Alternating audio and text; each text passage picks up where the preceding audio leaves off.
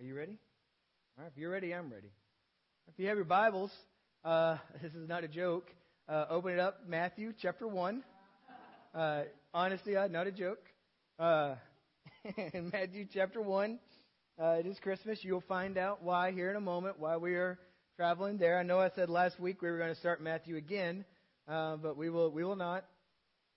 Some of you guys are trying to like, I think I'm going to leave if that's the case. But let's start with this. Um, is it busy right now? Uh, just just in your life. Uh, I for for Misty and me, uh, I, I want to give my props to uh, you parents who are raising like tribes of children. Uh, about two months ago, God allowed us the privilege of fostering two beautiful uh, girls, and um, and and and it moved the pace of our little trio um, considerably. Uh, going from three to five was, was pretty interesting. We um, we are part of a God-sized adventure, and so I think that's the the ability to sustain some of the change. Uh, but but there's school and there's gymnastics and then there's merge and then there's visitations and appointments and homework and and babs. Apparently you're supposed to bathe people. Uh, we kind of got used to this system with Barrick, like, hey, um, are you alive? Yes. All right, good. Uh, pretty self-sustaining. Um, but but you know, some of you are looking at your schedule like that's Monday for us. Uh, so so congratulations um, for making it this long in life. Um, and and I think here, just personally, we're we're pretty busy here um, in, in the life of Merge. I mean, we love it. Uh, I love the season we are in. I am so very excited. Uh, and I'm, I'm going to talk, I think, on December 31st a little bit about um, more about just what God has done over the past year uh, here to get us in position to move us to, to a new city where we get to love a new city. Uh, I, I should mention this. Um, uh, our Christmas Kids Adventure, uh, we were able to serve, partner with Walnut Creek Elementary. Uh, we were able to serve 20 kids. Uh, and then a little bit later, I think I told you guys this last week, um, we, we received word that the Lions Club had about 10 more kids that needed some help. Uh, and so we said, hey, we'll go, we'll take care of them. Uh, so because of if you if you give here at Merge, uh, you are very much a part of that adventure. Uh, through our community tithe, we were able to serve 10 additional kids. Uh, and then I received a phone call from the counselor at the school uh, a couple of days later saying, hey, there's a family that just came in. They're new to town. Um, they were just looking for some help. Uh, and so through our generosity, through your generosity, we were able to step in uh, and serve an additional three kids. Uh, and then two weeks ago, uh, we had a lady who comes in here. She's a widow. She has five kids. Uh, and she comes in every year about this time looking just for some help. Uh, and through, again, your, your sacrifice and your generosity, we're able to serve her five kids. So by my count, that's like 345 kids uh, that we've served this Christmas season. Um, but but it's busy. It is. I mean, we we're we're trying to create systems and and new parts for what portable church will look like. And let me just say this: it's very much an experiment uh, at this stage. And so uh, we we live uh, in this season, and I love it because I'm so thankful that God has given us this opportunity uh, to love on a new city. And I, I firmly believe our greatest days as a church lie ahead of us. Um, if, if you are a part of a church where the greatest days are behind you, that's not a good sign. Uh, and so we are very excited about that. Uh, but but then you have on top of that you have December, right? Uh, you have this thing that we call Christmas with its school breaks and its office parties and its gift buying and its gift giving and, and it's almost this recurring theme that happens each year, at least in, in my life, that, that you begin this season with like Buddy the Elf. Like you're just so excited that it's Christmas. Uh, and then at some point next week, uh, you're going to be hoping that you have a grip strong enough to sustain you through the next couple days, right? Uh, maybe you're guilty like me each year, like almost like clockwork. I'll get to like Christmas Eve and I'll lean over to somebody that's safe. I'll say, over. Um, because life gets back to normal. And, and, and it seems that the timing of the year just begins to pull us in many different directions. Maybe, maybe we aren't prepared for that, but, but, but we feel forced to make room for just about every opportunity uh, that, that shows up. And, and through the hustle of the season, I find myself trying to ask myself a, a very specific question. And I don't think it comes from me. I think it's the Holy Spirit just kind of chiming into my heart. And, and, and I believe what he says is this Are you making room to see the gospel at work this Christmas season? Because here's what, here's what I realized that, that okay, do, are you part of a family that has junk uh, inside the family? Uh, yeah? Okay. Just you and me. All right, good, good. Everybody, we got to find out what they're doing right. Um, but but we, we try to avoid or we try to gear up to put up with, you know. But I wonder if, if we spend time asking ourselves, am I ready to see the gospel of Jesus at work this Christmas season? Do, do, uh, does my heart stir as I consider the beauty that Jesus has arrived? Uh, that, that God is literally with us? Do, do I even care about a baby being born to us? Am, am I uh, giving space to even allow these questions to pop into my mind and my heart uh, due to the pacing of my life?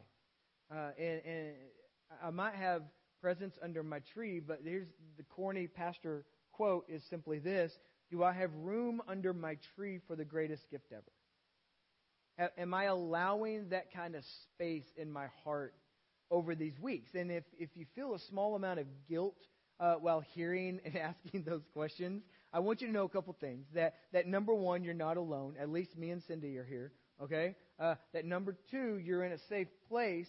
Uh, but, but then number three, it's not healthy that you would feel that way. Uh, it's not healthy that you wouldn't allow space in your heart and in your life these next couple weeks to think about the incredible, incredible work that Jesus provides this Christmas season. And and so what I want to do, uh, and I think we're going to do this this week and next week. Uh, but but what I want to do is I want us to focus our hearts towards Jesus. And I know you're like, well, I thought that's what we do here. I thought that's that's why we came. But but I really want us to say, okay, given the time of the year, I want us to focus our hearts on Jesus, and I want us to at least for the next few moments to slow our pace down so that there can be room underneath the tree, so that there can be room to celebrate a gift that is indescribable, uh, as Paul would say, that we would be able to celebrate in, in Romans 6:23 when it says the free gift of God is eternal life in Christ Jesus our Lord. Okay, that that would be what we desire to do. So let's let's pray and let's go. Father, we come to you. We are thankful this morning uh, that you care about us so greatly. We thank you this morning that, that our hope is built on nothing less than Jesus' blood and righteousness. I pray that our lives would be able to, to live that as a testimony, that, that we would understand that it is Christ alone that solves all of our issues. And we pray this morning as we travel to a, uh, what can be a very familiar scene that your Holy Spirit would speak and reveal to us. We thank you. In Jesus' name we pray. And everyone said, All right, there's always this tension, right, this time of year, um, where, uh, where, where we try to figure out what is the best cause for celebration this time of year, right? And I know some of us can get all up in arms, right? Is it Merry Christmas or is it Happy Holidays, right? Uh, do, you, do you buy a Lexus and put a bow on it, put it in the driveway, or do you build an orphanage in Honduras, right? Uh, some of you are like, I don't, I really don't know about that one. Um, which is which is more Christmassy, right? Is is it It's a Wonderful Life or is it Die Hard? You know, um, both of those very much Christmas movies. Um, but but at the risk of, of sounding overly simplistic, what I, what I want us to do is, is I long to come in almost every year and, and just say these two things to you. Okay? As we talk about why do we celebrate Christmas, it's simply because of two reasons. Okay? Number one, okay, uh, we needed a Savior. We need a Savior. Then number two, God loves us so much that He sends Jesus to save us. Okay? We can defunct Christmas by those two simple statements. Okay? We need a Savior, and God loves us so much that He sends Jesus to save us. Okay? So, so if you feel tension because you thought Christmas was about something else, we're, we're going to see in God's Word how that's true. Okay? We're going to see God tell us this is why we celebrate Christmas. This is why we have ugly Christmas sweaters. This is why we go to the holiday parties, right?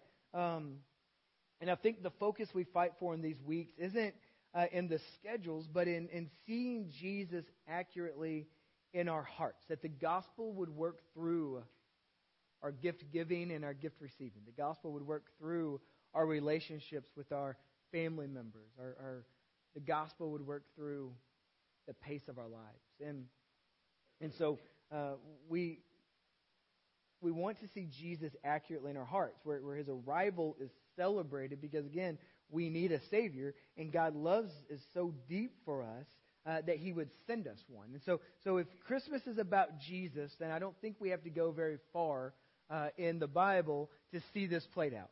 Uh, in fact, uh, I, I personally believe the best introduction uh, to Jesus in the Gospels is John's account. I think it's just incredible. Um, but that's not very Christmassy, okay? Uh, nobody comes in John's account and has a Christmas play with livestock on the stage. They don't do that.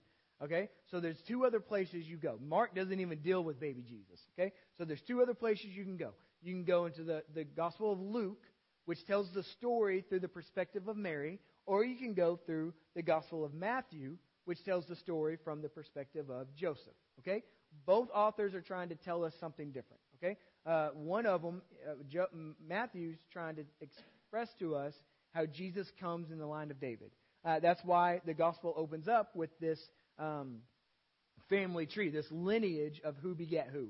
Uh, so, so what we get to see here in Matthew chapter 1 is the lens through Joseph. And we get to see something in Joseph that really we don't see anywhere else in the Bible. And so we can go, uh, Matthew chapter 1, uh, verse 18 starts off with this. Now, the birth of Jesus Christ took place in this way. Okay? So Jesus is a big deal to you, here's his, his origin, right? Now, when his mother Mary had been betrothed to Joseph, uh, before they came together, okay, that's a significant underlined phrase. Before they came together, uh, she was found to be with child from the Holy Spirit. And everyone says, dun, dun, dun. And her, and her husband Joseph, being a just or, or being a righteous man and unwilling to put her to shame, resolved to divorce her quietly. But as he considered these things, behold, an angel of the Lord appeared to him in a dream, saying, Joseph, and this is important for you if you want to pay attention to what the Bible has been saying about what Jesus does, son of David, do not fear to take Mary as your wife, for that which is conceived in her is from the Holy Spirit. She will bear a son. You shall call his name Jesus. Okay, and here's what I want you to pay attention to. For he will save his people from their sins. He will save his people from their sins. I mean, it's this, this story is it's remarkable. It really is. Uh, like like Hallmark and Lifetime, they they can't even they can't even sniff how great this story is. Uh, you know, I, I think they could try, right? Uh, Joseph is engaged to Mary, but turns out, right, right, he's he's like a barista in Seattle, right?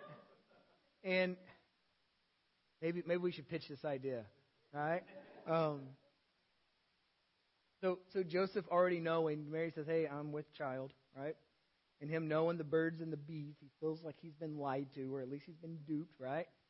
But he's a good guy. That's what they show him in the lifetime. He's like, hey, you know. So so he he doesn't want, he wants to divorce her quietly. He doesn't wish to publicly shame her. And then he has a dream uh, God knows his thoughts. Uh, sends an angel to, to, kind of wake him up in his dream and, and say, hey, um, uh, listen, Joseph, I want you to go ahead and marry Mary, okay? Um, and that's going to be the title for our song, uh, our movie, apparently. It's called Mary, Mary. Um, but you get it? It's not Mary, Mary. It's like Mary, like you're marrying Mary. So, so that's that's what it is. I'm, I'm going to pitch it, all right? And I'm going to watch it, and you're going to be like, "Oh man, that's a great idea." Um, but the angel says, No, no, we want you to go ahead and you're going to marry her. You don't have to shame her. Um, she wasn't fooling around on you. Not only was she not fooling around on you, uh, the baby in her belly is conceived by the Holy Spirit, right? Uh, almost like no biggie, right? And, and then verse 21, she's going to give birth and, and let's see, um, why don't we, you name him Jesus? Because he's going to save everyone uh, from their sins. And now, if you think parenting your kid uh, might be an intimidating task, um, how about you just wear their shoes just for a moment? Right? Uh, I mean, I, I pray that, that Barrick, uh, that he would, God would raise him up to be a powerful man in his generation for the gospel. Uh, I pray that. Now, I couldn't imagine uh, my prayers being for Jesus, right? Savior of the world. Uh, and, and, and I'm always surprised when, when I read these words um, because it seems so very casual, right? Um, Joseph is like, oh man, I had a rough day. I guess I'm going to leave Mary. Then the angel's like, no, no, no, don't worry about it, man. Stay with her. Um, she's going to have Jesus. And then Mary, when we see her account, it's like, oh, well, okay, whatever you say. Sounds like a plan, right? But this, this is not casual at all. This is huge. And I think if, if we settle in on this clear, this profound thought that Jesus was born to save us from our sins, we can see how important and how vital uh, these scenes are. But we have to be careful at the same time because we don't want to be too comfortable with them, right? Uh, we don't want to just walk in and, and, and, and convince ourselves that, uh, well, actually, we could accidentally begin believing that this statement that Jesus came to rescue us from our sins, that this becomes all about us. And we become the big part and everything revolves around us. That, that Jesus came first and foremost to do the will of the Father. Uh, God has sent him. We're going to talk about that in a moment. God has sent him uh, to rescue us. And the good news for us is that it was the Father's will to provide for us a way to have a relationship with him. And that's, that's through Christ. We sang those words cornerstone, Christ alone, right? And so, so he, this is what is said about him, he will save his people from their sins. And this is, this is it. That's what he came to do. Uh, that this explanation wasn't given to humankind after the fact. They didn't realize, oh, this guy's pretty special. Let's make him that guy who's going to save everybody. Okay? This is said long before he even arrives. Okay? This is told while he is in the womb. So, so we can be very mindful that the ultimate purpose of Jesus is not so that we can just have a better home, although he can do that. The ultimate purpose of Jesus is not so that you can find a spouse, even though he can make circumstances happen where, where that is the case. It's, it's not that, that he would make you completely healthy and never sick, because even though he can't do that, that's not his ultimate purpose. And so this leaves us kind of wondering this morning how is it that although the angel will tell us very specifically what Jesus comes to do, how do we get it so mixed up at times? Right? Uh, how do we um, how do we know that Jesus' real mission is, is, is lost in the lives of many believers uh, and that we don't come back to this very simple point that Jesus came to save me from my sins. But somehow, what happens in our lives, especially when, when life is difficult, um, is that, that we begin to think Jesus came for all these other things. And we begin to evaluate his effectiveness in our lives and in our hearts based on those other things. So I don't have, I didn't get that job, or that person uh, got sick, or that person doesn't like me, or that circumstance didn't work itself out the way I expected it to, well, then Jesus must no longer be Jesus. And what we forget is that he came for a very specific reason so that he will save his people from their sins. That, that is why Christ came. And so the angel has told us this. Verse 22 And all this took place to fulfill what the Lord had spoken by the prophet. Behold, the virgin shall conceive and bear a son. Um, Mark, I don't know if you know what that means. You should ask your grandma later. Um, and you shall call his name Emmanuel. Okay? Uh, she's not going to tell you. Uh, she's like, oh no, that's that's that's inappropriate, son. Um, so, which which means this, Emmanuel, which means God with us. Okay? So, so verse 24, when Joseph woke from his sleep, he did as the angel of the Lord commanded him. He took his wife, but he knew her not until she had given birth to a son, and he called his name Jesus. That's a good step in the right direction, Joseph, right? uh, we're, we're not going to name him Joseph. We're going to name this guy Jesus. So they will, they will call him Emmanuel. What a beautiful thing. God literally with us. And this, this goes into a very complicated but a very powerful truth for us that, that God would come down, He would live among us in, according, in accordance to bring us back to Him.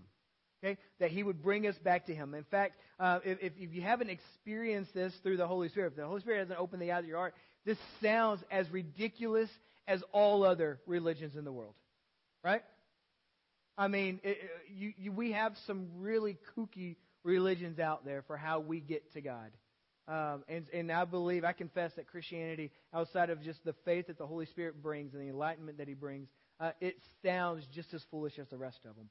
With, with the exception of this caveat, that, that almost all, I believe all other worldly religions, their process for getting to God involves us doing things to get to Him. Okay? But Christianity is separate in the, in the sense that, that God has made His way to us, revealing his incredible heart. That God makes the way because we can't make it for ourselves. And so this is, this is where we're going to settle in for, for a few moments. That, that we celebrate Christmas because it marked the day when God's plan would take a major step in our direction. That God's plan is revealing his desire to rescue us from our sins that's leading us to our utter demise uh, to our complete separation from Him. And, and so, uh, and I think just like it's easy to miss Jesus in the pacing of our lives, I think it's also easy to miss Jesus when we come to statements like this that Jesus came to save His people from their sins. Because what we want to do is we want to add to that. Because that seems too simple, right? Because that's how we do relationships. Well, I need to do something in order for that to be the case. Right? I need to earn that right. So, so what I want us to do is I want to spend some time decluttering and hearing Jesus tell us what he's come to do in, in red letter fashion. Okay? When I say red letter fashion, I simply mean this. Most Bibles today, when they're written, uh, when you see red letters, those are the words of Jesus. It helps us cut between the narrator and the, the crowd so we know very specifically what Jesus is saying to us. That's what we call red letter editions. Uh, and so, so what I want us to do, we're going to take five points that Jesus says, okay? And five things Jesus says about why he has come. Ultimately, we know it comes under this umbrella that he will save his people from their sins. So, so when he comes, this is what he says he's going to do. Number one, he says, I have come to fulfill God's plan already established. I have come to fulfill God's plan already established. Matthew chapter 5, and I'm sorry, we don't have all the time to do the context of these, uh, but I encourage you to spend some time in these verses this week. Uh, Jesus says this Do not think I've come to abolish the law of the prophets. That was the biggest complaint from the Jewish leadership, right? This guy's coming to do away with what God has already established. So he comes in and he says, Don't think I've come to abolish the law of the prophets. I've not come to abolish them, but to fulfill them. I've come to play the very specific role that God has sent me to play. So, so here's what we know about Jesus that he wasn't this Hail Mary that God is throwing to save his people. That he, he's not like uh, God's plan 2.0. Uh, there was nothing wrong with the previous law, it was just a placeholder. It was holding us until Jesus could come. That, that's what Paul will tell us in, uh, in Romans. That, that if you walk through the Old Testament, it's impossible to not read about the coming of the Messiah throughout all the sections. Every single one of them. You have almost as early as Genesis chapter 3, right? Uh, about I think it's about 8 verses after the fall of man, you see God come in and say, "I'm sending my son. I'm sending the Messiah." Now, in fact, B.B. Warfield uh, famously describes the Old Testament in this way. He says it's a, it's a fully furnished room, but it's dimly lit. And it's not until Jesus, the light of Jesus, comes in that we begin to see what has always been in that room. And, and so, so God did not send Jesus because it was the next experiment. Okay? Uh, God did not send Jesus because he was just trying to see if maybe this plan would, would work itself out. God initiated this process thousands and thousands and thousands of years before the birth of Christ. In fact, the Old Testament attests to how complicated this process is, and it serves as this reminder of just how small we are in the presence of a mighty God. That He would formulate His plan, and no one could thwart it, no one could get in the way. Number two, Jesus says, I've come to seek and save what was lost. I've come to seek and save what was lost. Luke 19, verse 10 For the Son of Man came to seek and save the lost. I know, I know we don't like verses like that because it seems really simple. It's not complicated enough. But he says, I've come to seek and save the lost. And now he says these words in Luke 19 to, to a, wee little man. Uh, I, don't, I don't think he's bigger than this, uh, but his name is Zacchaeus.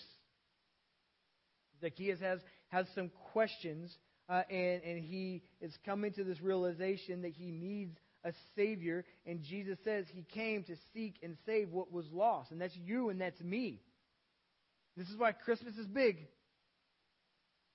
Because of our sin, we are in need of being saved from our sin. And we realize, when we realize that something is wrong, we go searching for that fulfillment, right? Now, unfortunately, some of us have the wounds and the scars of searching for that fulfillment outside of Christ. Some of us think if we just take one more step in that direction, and what we forget is that the further we step away, the more we lose ourselves in, in whatever that trap is. And so, so what the gospel comes in and what the Bible teaches us is that the only place we find lasting fulfillment is when we find our need for Christ. When we see who he is. Jesus says, I came to be the hero of your story and to help you find your way back to God. That's what he comes to do.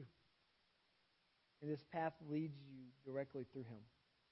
Number three, Jesus comes to offer you a full life. A full life. John 10 10. Uh, one of the most famous uh, words that Jesus has ever spoken, right? The thief, talking about the enemy, talking about Satan, comes to steal and kill and destroy. And he says, I came that they, that you may have life and have it abundantly. Okay? Now we get messed up on that word, right? Because we take abundantly and we make that mean so many other things than what Christ has offered to bring us. Because uh, he makes a very incredible and simple distinction between his offer and Satan's offer. Okay? He says that, that Satan comes as a thief and his intentions aren't pure. They look like it, they offer uh, what C.S. Lewis uh, paints in his, his famous book, um, The Lion, the Witch, and the Wardrobe. He calls it Turkish delight, right? Yes, yes. You can have all the Turkish delight that you want. All you got to do, I have, I have more at my house, so let's, let's go get more there. Oh, it's, it's in this room. And you walk in the room, they shut the door, and you're locked in. That's the way it works. That's the way temptation works. That's the way the enemy works. He baits you because his intention isn't for your betterment. Your, his intention is to steal, to kill, and destroy. That's what Jesus says, not me. Okay? But then Jesus, his distinction is this I have come that you may revel in life. The enemy wants you to revel, wants to revel in death. I've come that you would revel in life and not just life that you would um, survive, but that life that you would thrive in, that, that it would be full of love and it would be full of truth. It would be full of hope and assurance that, that you are not alone in this world. I've come that you may have life. Number four, I've come that you to give my life as a ransom for yours. Mark chapter 10, verse 45. For even the Son of Man came not to be served, but to serve and to give his life as a ransom for many. So, so a sacrifice, and some of you are like, I know this, I've heard this. You say this almost every Sunday, and I say it because it is, we can't get away from this. Not for a moment. That, that, that a sacrifice had to be made for us to have a relationship with God. Our issue is that we couldn't afford to make the necessary payment. Uh, the book of Isaiah paints it in this way says that all of our righteousness is, of, is as of filthy rags compared to God's. So your best you is filthy apart from Jesus. So Jesus lives a sinless life and he willingly obeys his Father by laying his life down. No one took it from him. He laid it down. We, we said this a couple weeks ago when we were walking through the scene of the cross and the resurrection, that he yielded up his spirit.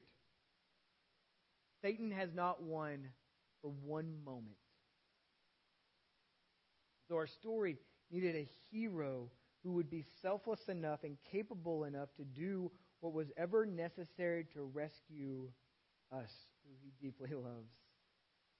And Jesus took that thought to the greatest extreme. He laid his life down. Number five. Jesus says this in his own words I've come to save the world. I've come to save the world. We, we can start wrapping this up. John 3.16, right? Like, oh, I've seen that one. For God so loved the world that he gave his only uh, Son, that whoever believes in him should not perish, but have eternal life. And that's typically where we stop, right? We've memorized that one. But verse 17, boy, it's, it's beautiful. It's a beautiful thing. For God, okay, to, Jesus is saying this to us. For God did not send his Son into the world to condemn the world, but in order that the world might be saved through him. It's equally powerful, right? For some reason, we stop at 16 and we're like, oh, well, that's a beautiful statement. Let's just only, let's put that on the coffee mug. And maybe 17 won't fit. I don't know. I don't know how big your coffee mug is. But what a powerful thing. For God, Jesus is explaining this. God didn't send me to condemn you. God sent me to save you, to liberate you. And, and, and now, if you thought your job description was hard, try waking up every morning with this being your task. That if people who are hostile towards you, you're laying your life down for. He says, I'm, I'm not here to condemn you because that's the consequences of your sin. That's the consequences of your sinful nature. You're condemned. But I am your way out of that condemnation. Our story was leading to damnation and an eternity in punishment for our sin, and Jesus came to save us from that life, from that sentence. And, and listen, this, this wasn't because God was being unfair, because again, we say this all the time fairness ended in the garden. It's because He was just. And He can't bow down to your sin, He's unwilling to. He makes possible a Savior to change everything about our situation, to rescue us from a life that leads to devastation. And so, so here's what we know that, that that Christmas is about these two beautiful things, and really, the life of a believer is about these two beautiful things. That you needed a Savior, that God loved you so much to send Jesus. You needed a Savior, and some of us need to remember that. Because in our walking with God, uh, there's a real danger that pride will creep up, and we're like, I'm a pretty big deal for God. No, You needed a Savior. God loved you so much that He would send Jesus. And so here's our question Do we have room underneath our tree for Jesus? Is the pacing of our weeks, the pacing of our days, does it include Jesus? Or are you guilty of coming in here today saying, oh, I need to get a little bit of Jesus, right? and then I can go do the rest of whatever I have going on. It'd be a shame, right? What a shame if we get to the end of our week or the end of next week and we say, oh, yeah, I guess Jesus, Christmas was about Jesus. Okay. Our hearts can stir. And this is what I know. Because some of us, Christmas is a hard time of year. Because again, we have some relationship issues in the families. We, we are dealing with the loss of people that this is our first Christmas without them. And it feels weird and it feels heavy and it's not as celebratory as, as we would like it to be. And I believe this, I believe this so firmly that if we have room for Jesus in our hearts over these next couple weeks, He will help us navigate those waters. That He will ease our heart, He will soften our hardened hearts. He will, he will allow compassion and love to spill out if we will allow Him. He will be our peace in the midst of our pain. That all those things are possible. But I don't think they'll happen if you're trying to outpace Jesus this Christmas season. Our desire this week is that we would love God by. Please stand with me. You said that really loud, man. That was that was intimidating. Didn't even know you were there until right then. I love you guys. I'm so glad we get to celebrate Christmas together. If you need prayer this morning, we, we long to pray with you. Mark and, and Kim, they'll be up here. They want to pray. If you've never asked Jesus into your heart, today is the best day. I think, I think we've spent some time talking about you need Jesus in your life. You want to stop and thank Jesus for his sacrifice on the cross. We have communion elements available to you. Let's, let's pray. Father, we thank you that you love us. That you love us when we are not very lovable at times. And, and we celebrate that, that, that you sent Jesus. And I pray that we would have a, a laser lock focus on why we celebrate Christmas in the first place. That we would be able to see over these next few days and few weeks, that we would be able to see you at work. That we would be able to see places in our lives where we are trapped in bondage, that we would be able to see people in our lives that are trapped in bondage, that we would step up, we would proclaim your goodness.